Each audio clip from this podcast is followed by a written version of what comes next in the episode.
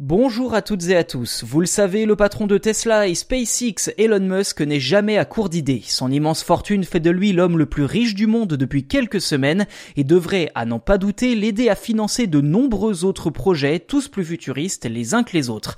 Parmi toutes ces fantaisies technologiques, Elon Musk a notamment pour objectif de connecter nos cerveaux entre eux grâce à des puces électroniques.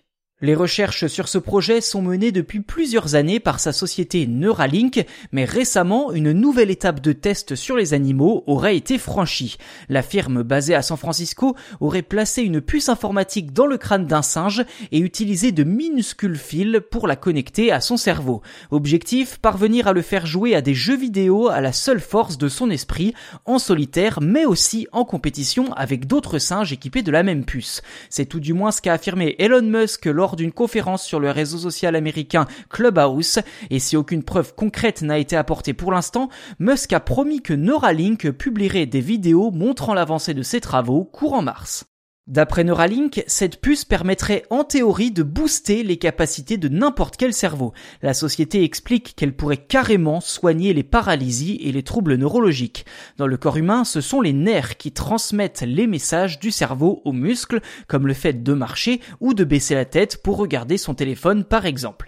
Si le nerf est endommagé, voire détruit, alors le message ne passe plus, ce qui entraîne souvent une paralysie. Un problème qui pourrait bientôt ne plus en être un puisque la puce serait capable de contourner la zone du corps endommagée pour quand même délivrer le message aux muscles souhaités grâce à des signaux électroniques. Ce n'est toutefois qu'une première étape pour Elon Musk dont le rêve serait de faire communiquer les humains en échangeant de simples impulsions électriques grâce à des puces. Un peu comme par télépathie finalement. Pour lui, les gens posséderaient ce qu'il appelle une couche numérique grâce aux téléphones, aux ordinateurs et aux applications. Il s'agirait juste d'en faire une interface neuronale directe, un peu comme l'interface d'un téléphone ou le bureau d'un ordinateur.